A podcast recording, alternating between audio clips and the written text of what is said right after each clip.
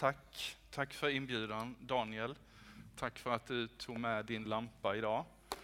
Ehm, du kan få tända dem Daniel. Jag tog med min och så tog du med din och det är en viss skillnad på dem. Eh, idag handlar texten om eh, tio som eh, har fått facklor eller lampor. Lampor står det i min översättning som jag har med mig idag. Facklor stod det där, inte riktigt säkra. De hade lampor eller facklor, men det var oljan som var grejen. Och i, eh, i, de som var oaktsamma, de hade lite som jag, en lampa men ingen olja. Den här fick jag av kyrkoherden i Ängelholm när jag började tjänsten där. Och den var så här halvfull med olja och brann. Och jag tände den några gånger till fram till att jag kom till eh, jobbet en dag och skrivbordet var lite så här konstig färg på. Eh, och då kom det fram att min lampa läcker. Så igår när jag plockade fram den så var den snustorr igen. Och eh, jag vet inte hur pianot var. Nej, den stod inte där längre. Just det. Bra att den inte stod där. För att, eh, och så hade jag ingen olja, så jag ringde Daniel. Har ni lampolja i kyrkan? Nej, det tror jag inte, men så dröjde det lite. Så, jag har lampan här. Och det är den faktiska lampan, säger han. En av de tio. Från bibeltexten. Det är fantastiskt. I min lampa som snart kommer att slockna är det alltså en typ av smörjolja som jag hade någon gammal flaska från 73 eh, från Israel, den doftar väldigt gott. Men det kommer inte att brinna så länge tror jag. Vi får se, det är spännande. En del kommer att följa det nu, resten av predikan. Jag kommer snart, säger Jesus. Det är oerhört goda nyheter. Vi får aldrig glömma det. Det är inte problematiskt att Jesus kommer åt och det är den bästa nyheten kyrkan har att ge. Att evangeliet innebär att också Jesus kommer åt det. Han ska döma allt, men han ska också återlösa allt som han har vunnit till evigheten. Det är riktigt bra nyheter. Problemet med det är inte Jesus och hans återkomst, problemet är vi och vår oförmåga att vara redo för det, att ha en förväntan på det. Och där skulle jag säga att vi har en, en bristsjukdom i kyrkan idag. Det är en bristsjukdom i mitt liv, så jag pekar inte på någon annan. Att förväntan på Jesu återkomst är ganska låg. Förr sjöng man hemlandssånger och, och, skrev om man skulle skicka ut ett program till någonting att om Herren dröjer och jag får leva så ses vi. Alltså var är det idag? Herren dröjer visserligen, men han ska komma åter. Det är riktigt goda nyheter. Kanske beror det att vi inte talar så mycket om det på, på, på en del skruvade eh, spekulationer och övertolkningar av tidstecken som vi har mött i historien. Eh, och det är inte det vi talar om nu. Vi ska inte skruva tolkningar, men om vi läser Bibeln så förstår vi att i stora drag så kan vi förvänta detta. Och en del andra saker ska vi... Nu luktar det. Oh, ja, där dog den. det luktar inte gott längre. Ja. Um, härligt att du hade olja, Daniel. Det blir så bra, jag behöver inte predika mer. Så här är det. Det är ganska krast. Vi behöver olja i lampan. Bibeln slår fast att Jesus ska komma tillbaka. Det kommer att vara vid ett historiskt ögonblick i tid och rum. På samma sätt som när han kom första gången så kommer han liksom ganska oväntat. Men denna gången så att alla kan se det. Hur skulle det gå till? Idag kan det faktiskt gå till så. Jag tänkt på det. Vi alla har en uppkopplad device som man kan i princip samma dag runt hela jorden se samma sak. Det kanske är första gången som du har mobiltäckning i Tanzania, Mongoliet och ända ut till strax nära Farhult. Sen dör den. Men, eh, men vi kan ju åka in till Jonstorp och titta. nu säger de i Jonstorp att Jesus kommer tillbaka. Hans ankomst kommer att vara överraskande, säger Bibeln. Jesus och lärjungarna är samlade inför hans himmelsfärd. Det är inte er sak, säger han till dem. Alltså det är hans närmsta gäng. Det är de som ska leda den här grejen vidare. De har fått hela mandatet. Men han säger, det är inte er sak att veta vilka tider eller stunder som Fadern i sin makt har bestämt. Vid ett annat tillfälle avslöjar Jesus att inte ens han vet, bara Fadern i himmelen. Den här informationen är hemligstämplad. Det är så hemligt att inte ens Jesus själv vet. Och Varför detta hemlighetsmakeri kan man fråga sig.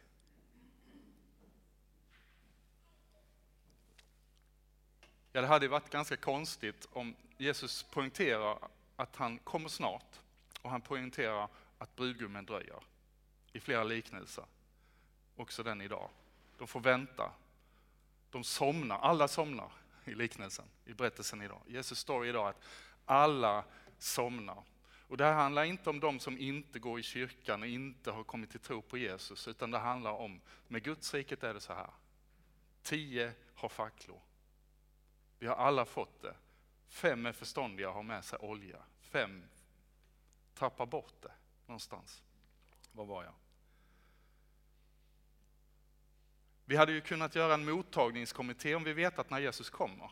Alla kunde haft olja, vi kunde haft oljeraffinaderier, vi kunde ha byggt upp allting. Men han säger inte när han kommer, för då hade vi inte gått ut med facklorna. Då hade vi inte fortsatt att välkomna. Vi står inför bröllopshögtiden. Det är liksom planerat, allt är klart. Jesus har vunnit på korset en bröllopshögtid för oss. Han säger själv att jag går före för att göra plats för er. Jesus har ett crib, vi ska få hänga med honom. Det är hans fest, vi är hans brud. Men vi har fått facklor, lampor, Daniel förlåt, det här är ju original. lampor att gå ut med, med elden. Jesus sa, jag har kommit för att tända en eld. Om den redan brann. Vad är det för eld? Var därför beredda också ni, för i en stund när ni inte väntade kommer Människosonen, säger, Matteus, eh, säger Jesus i Matteus 24. Det finns alltså ett överraskningsmoment. I Jesu andra tillkommelse så är det plötsligt överraskande, så är han bara där. Jesus använder själv bilden av att en husägare, om han visste när tjuven kommer, skulle ju vara beredd. Men det vet man inte. Och Jesus är ingen tjuv, men det är samma överraskning. Han ska komma också synligt tillbaka. Det är Bibeln väldigt tydlig med. Om jag nu går bort och bereder plats för er så ska jag komma tillbaka och hämta er till mig. För att ni ska vara där jag är, säger Jesus. Det är riktigt bra nyheter. Jesus kommer tillbaka, hämtar er, hämtar oss till sig för att vi ska få vara och hänga med honom, umgås med honom, vara nära honom. Det är vår vision. Nära Jesus. Om inte Jesus kommer tillbaka så får vi fortsätta leva i, redan nu kan vi vara nära Jesus, men ännu inte, ännu inte, ännu inte, aldrig. Den heliga Ande är fantastisk, men Jesus i person, en människa som du och jag, som har vunnit äran och härligheten, som har gått igenom korsets vedermödor, som fortfarande har märken i sina händer, i sina fötter, ett stort ärr i sidan. Honom ska vi möta och få hänga med honom i evighet. Tio unga flickor. Fem är förståndiga och redo. Vi möter det här brudföljet och vi, vi, idag, ja men man kan läsa hundra böcker om det här om galileisk hembygdshistoria och vad bröllop var då. Men vi, vi, vi vet väldigt lite egentligen. Hur gjorde man? Vad var det för seder? Men det här är gänget som alltså ska följa med brudgummen och hämta bruden. De ska hämta bruden. Det är det de ska ha facklorna och lamporna till. De är där för att hämta bruden. Vi är här för att hämta bruden. Det är det vi behöver olja till. Och sen behöver vi en inträdesbiljett när vi kommer till festen. Om vi har olja eller inte när vi kommer dit så handlar allt där om, känner Jesus mig? Är vi like this? Har vi en relation? För det Jesus säger när de kommer dit efter att ha köpt, skaffat olja, det är redan för sent. De har hämtat bruden. Då kommer de och säger, vi, vi, vi är också bjudna. Jesus sa, vilka är ni? Jag känner er inte. Det är ganska allvarligt. De hade också fått lampor, men de hade ingen olja. Håll er vakna, var beredda. Det är väl sammanfattningen av dagens evangelium.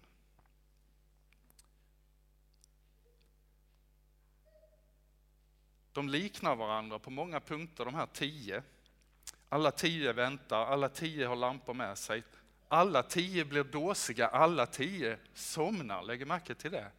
Alla har somnat. Jesus säger gång på gång, och i Uppenbarelseboken är det ett av huvudtemana, håll er vakna. Håll er liksom så att ni kan urskilja, var vaksamma. Alla tio somnar. Alla tio vaknar när brudgummen kommer. Det är också viktigt.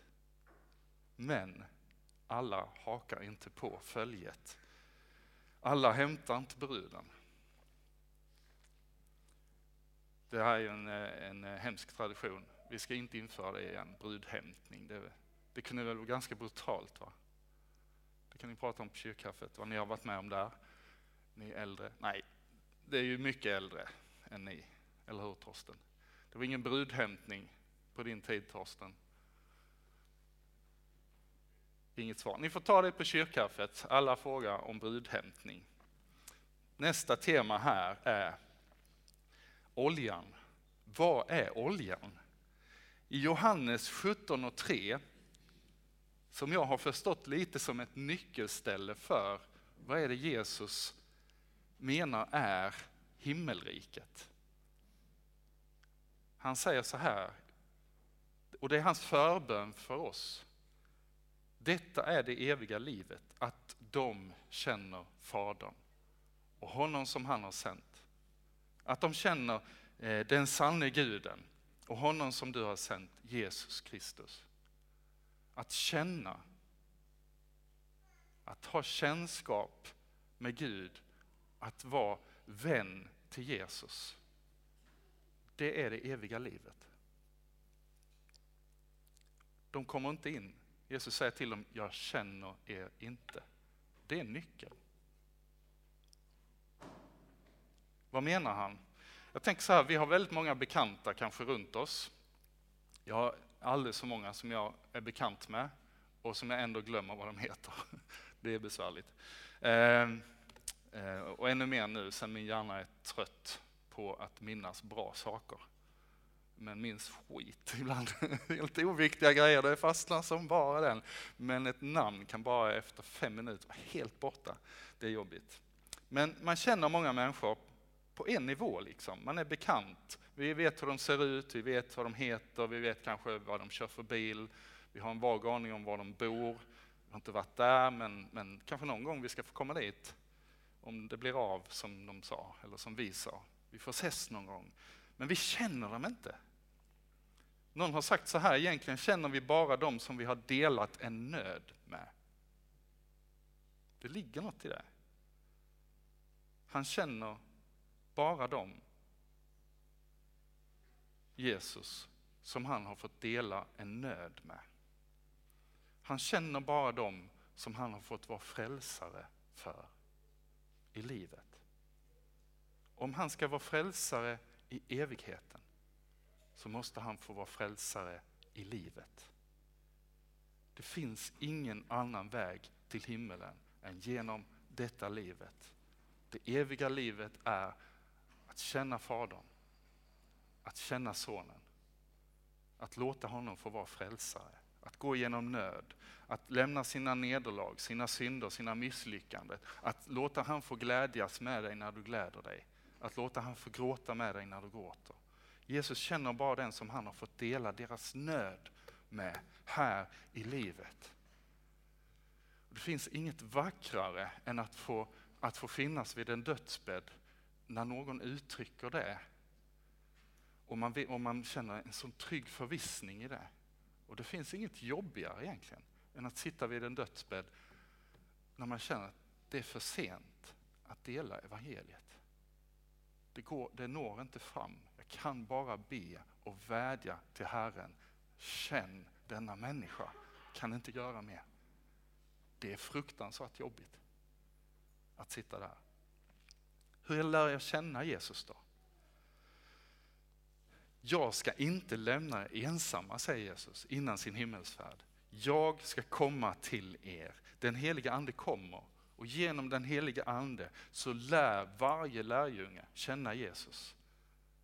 Paulus möter Jesus på väg till Damaskus. Jesus är uppstånden och sitter på faderns högra sida och har sitt crib med fadern. Men Paulus bara får det mötet att han faller pladask. Inte från en häst som de flesta bilder avbildas. Det finns ingen häst i storyn. Det är någon hästmänniska på 90-talet som bara skriv in häst. Underbart. Alltså hälften av alla bilder på Paulus möte på väg till Damaskus innehåller en häst. Ah, jag gillar inte, jag är inte hästmänniska. Vi, vi träffar hästar men vi delar inte nöden, vi är inte vänner. Eh, vad är jag? Här. Den helige Ande hjälper oss. Är, är Jesus närvaro av samma sort som Fadern och Sonen i din kropp. Det finns inget annat ställe din ande kan bo och där möter Jesus där, dig. En ande från Gud kan inte bo någon annanstans än i en kropp. Det är härligt, annars kunde det varit en väldig kaos. Gud sänder sin ande, en helig ande, samma sort som sonen och fadern. Han bor i dig när du har tagit emot Jesus. Och så lär du känna, så fylls du med oljan. Låt er uppfyllas och helig ande. Det är ett rikt innehåll i kristen tro. Vi kan fylla på med massor, men vi behöver den helige ande för att fyllas med olja. Vi behöver Jesu närvaro i våra liv. Vi behöver Guds ord och Guds ande. Och vi behöver hans församling, där han bor, där han verkar, där han fyller på. Och vi behöver bikten, där han fyller på därför att du tömmer ut. Bikten gick upp för mig i veckan på fortbildningen. Det var inte mycket jag fick med mig från fortbildningen faktiskt. Medan att oj, det var väldigt mycket Jesusforskning som inte jag hade fått med mig i min utbildning. Eh, jag får nog läsa på sen, tänkte jag. Men det fick jag med mig, att bikten behöver vi plocka upp. För när jag tömmer ut någonting på riktigt, då kan Gud fylla på med sig, med sin närvaro, med sin nåd och med sin kärlek, det vi behöver allra mest. Och vi blir mer hela människor. Och vi får smaka evigheten. Och när vi möter Jesus den dagen så säger han hej. Så gott att du är här. Benjamin, vi har delat nöden, jag har blivit din frälsare, välkommen in. Oljan är lampans bränsle. Så många ställen i, i Bibeln, både den hebreiska och Nya Testamentet, som, som oljan en bild för den helige Ande. Så det får vi ta en annan predikan. Men vi behöver också lågan. Och min har slocknat. Vi behöver tändstickor från Svenska kyrkans eh, akt. De skänker jag hit till kyrkan. Sponsring idag.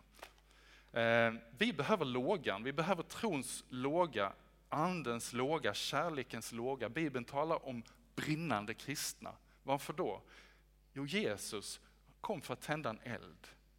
Hjärtan blir brinnande när Herren får tala till oss, när, när vi får, får uppleva att han verkar i oss, när vi får se att han verkar genom oss.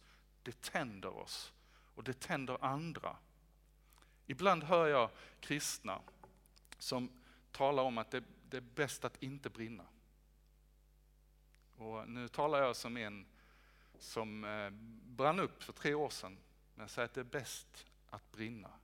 Men du får höra ibland att det är bäst med en, som min chef sa för några veckor sedan, eh, vi ska vara en församling med mogen glöd. Eh, så sa jag, ursäkta, men jag som nyss slocknade känner nog att jag vill tändas igen. Jag måste få brinna om det är okej. Okay. Mogen glöd, är det det? Det är ju ingen låga.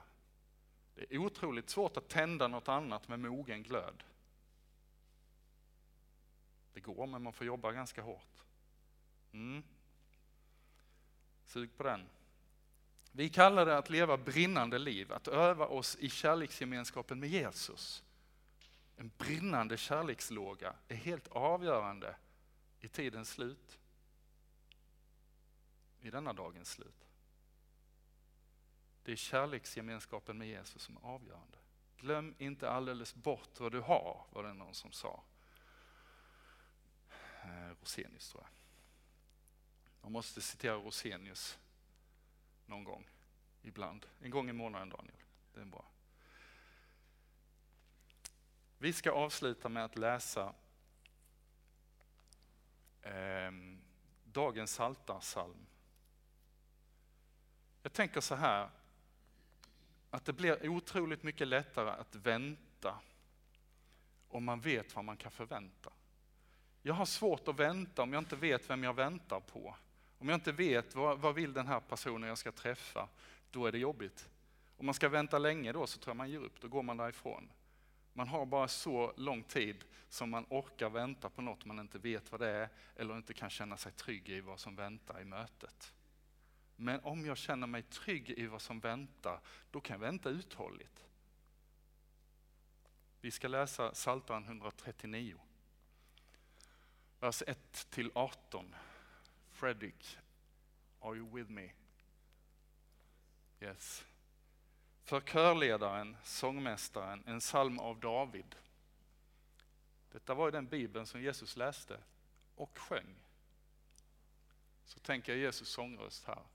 Herre, du ransakar mig och känner mig. Om jag står eller sitter vet du det. Fast du är långt borta vet du vad jag tänker. Om jag går eller ligger ser du det. Du är förtrogen med allt jag gör. Innan ordet är på min tunga så vet du Herre allt jag vill säga. Du omger mig på alla sidor, jag är helt i din hand. Den kunskapen är för djup för mig. Den övergår mitt förstånd. Var skulle jag komma undan din närhet? Vart skulle jag fly för din blick? Stiger jag upp i himlen så finns du där. Lägger jag mig i dödsriket så är du också där. Tog jag morgonrodnadens vingar, gick jag till vila ytterst i havet, så skulle du nå mig även där och gripa mig med din hand. Om jag säger mörker må övertäcka mig, så skulle ljuset omkring mig ljuset omkring mig blir natt, så är inte mörkret mörkt för dig. Natten är ljus som dagen, själva mörkret är ljus. Du skapade mina inälvor, du vävde mig i moderlivet. Jag tackar dig för dina mäktiga under, för underligt är allt du gör. Du kände mig allt igenom, min kropp var inte förborgad för dig när jag formades i det fördolda, när jag flätades samman i jordens djup. Du såg mig innan jag föddes. I din bok var de redan skrivna alla de dagar som inte hade formats, innan någon av dem hade grytt. Dina tankar, o Gud, är för höga för mig, väldig är deras mångfald. Vill jag räkna dem är de fler än sandkornen, når jag till slutet är jag ännu hos dig. Så lyder Guds ord. Gud, vi tackar dig.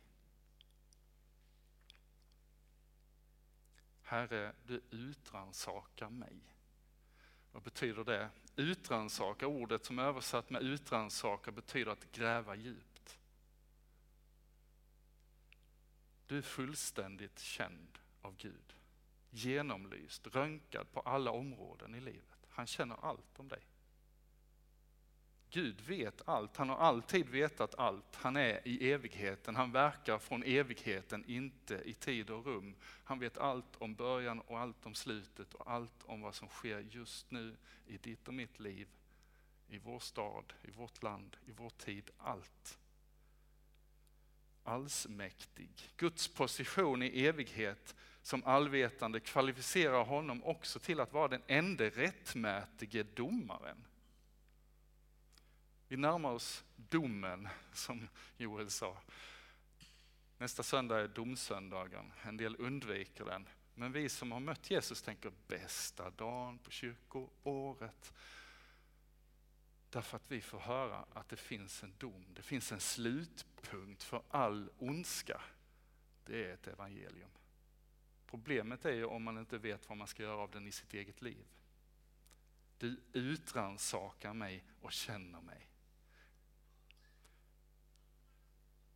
Vi som är på planen, vi tänker ofta att vi är de bästa domarna, eller hur? man hör på planen. Eller hur? För att inte tala om de som sitter på bänken, de är ju superbra domare. Eller läktaren. Oj, oj, oj, man möter många riktigt bra domare på läktaren. För att inte tala om framför vår TV hemma. Där sitter några riktigt bra domare ibland. Eh, speciellt när Modo spelar. Då är vi otroligt säkra på domsluten. Det är ju så oändligt mycket lättare att veta än vad Gud, eller? Han som genomlyser allt, han som har all kunskap. Han är en bra domare. Det är bara han som kvalificerar sig att döma vid tidens slut. Jag tänker att det är stor skillnad att leva ut vårt liv om vi vet det, att det är Gud, han som vi läste om, som sitter som domare vid tidens slut. Om jag vet vad jag kan förvänta mig av Gud i den situationen. Och hur lär vi oss och hur förstår vi till ande, kropp och själ vad vi kan vänta oss av Gud? Jo, genom att möta honom här. David har mött honom. David skriver i salmen att det gör en enorm skillnad. Ni kanske känner igen en del av er. En av mina favoritböner är Tack Gud att du har kommit hela vägen. Jag tror jag har bett den här hundratals gånger i den här kyrkan. Eh, och det är väl sammanfattningen av Davids psalm 139. Tack Gud att du har kommit hela vägen. Du är här och du är här och du är här. I psalm 139 så är det som att Gud går hela vägen, ger allt, aldrig fallerar, aldrig ger upp. Det finns ingenstans han inte har räckvidd med sin hand, med sin arm. Guds arm är aldrig för kort. Och David bara, här är du, där är du, så långt når du. Det verkar vara överallt och så bara konstaterar han, var ska jag komma undan din närhet? Det går inte. Gick jag till vila ytterst i havet, vad tänker David där? Slog mig en gång att funderar David på att ta sitt liv? Och sen säger han, också dit når du. Om jag sjunker där så griper du mig. Det är som att han liksom har den tanken, jag, jag kan inte gå dit, du kommer gripa mig där. För många har erfarit det. När man har närmat sig den vägen. Så säger David, det som griper mig mest, om jag sa. Vi får gå igenom olika saker i våra liv och man ska inte jämföra sig med andra. Eh, för tre år sedan så, så gick jag in i utmattning eh, ordentligt. Tidigare sa jag aldrig att man gick i väggen, men om min erfarenhet nu och när, när jag möter andra så kan jag säga att jo, det kan man göra. Och ta helt slut. Eh, så jag gick in i utmattningssyndrom, i depression och om jag sa, det räcker nu, jag orkar inte mer. Jag ser ingen väg nu. Eh, I djup ångest så kan du absolut be till Gud den bönen. Mörker må övertäcka mig. Jag har bett den bönen. Må ljuset omkring mig bli natt. Om du är där och vill ge upp så vill jag predika det här för dig.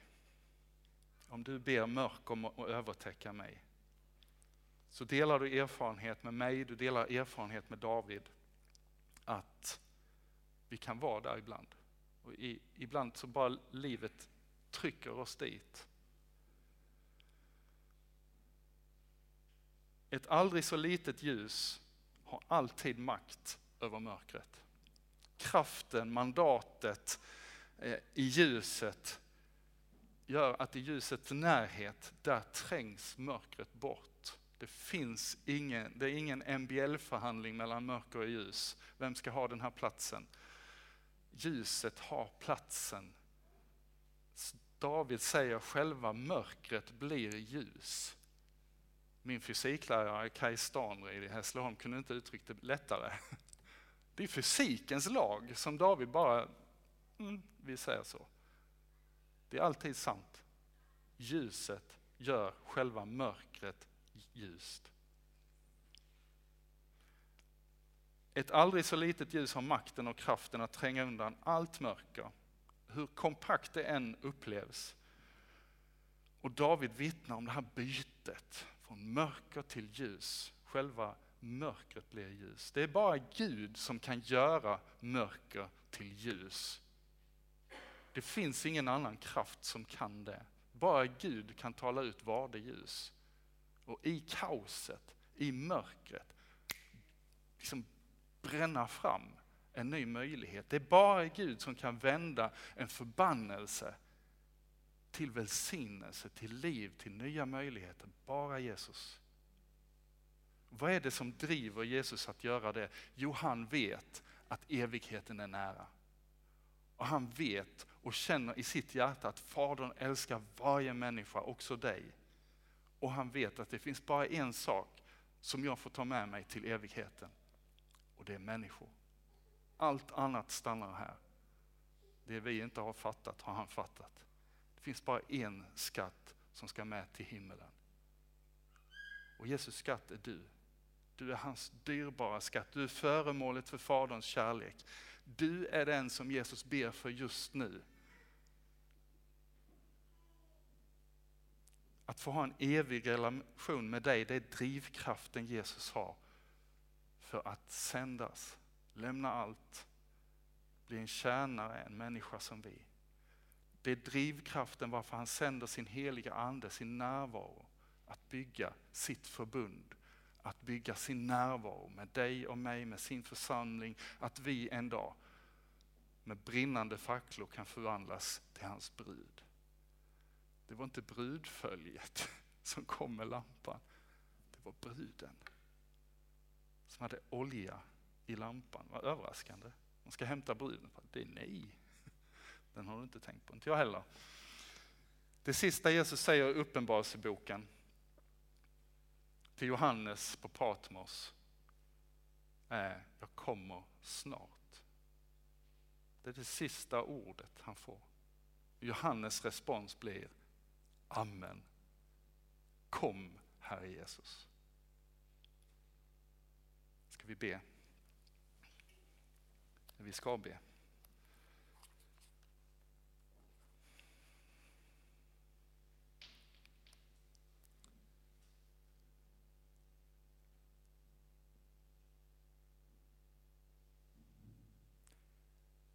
Vi är inte här förgäves. Ensamma har vi ej gått. Före oss har många vandrat samma väg i tro och hopp.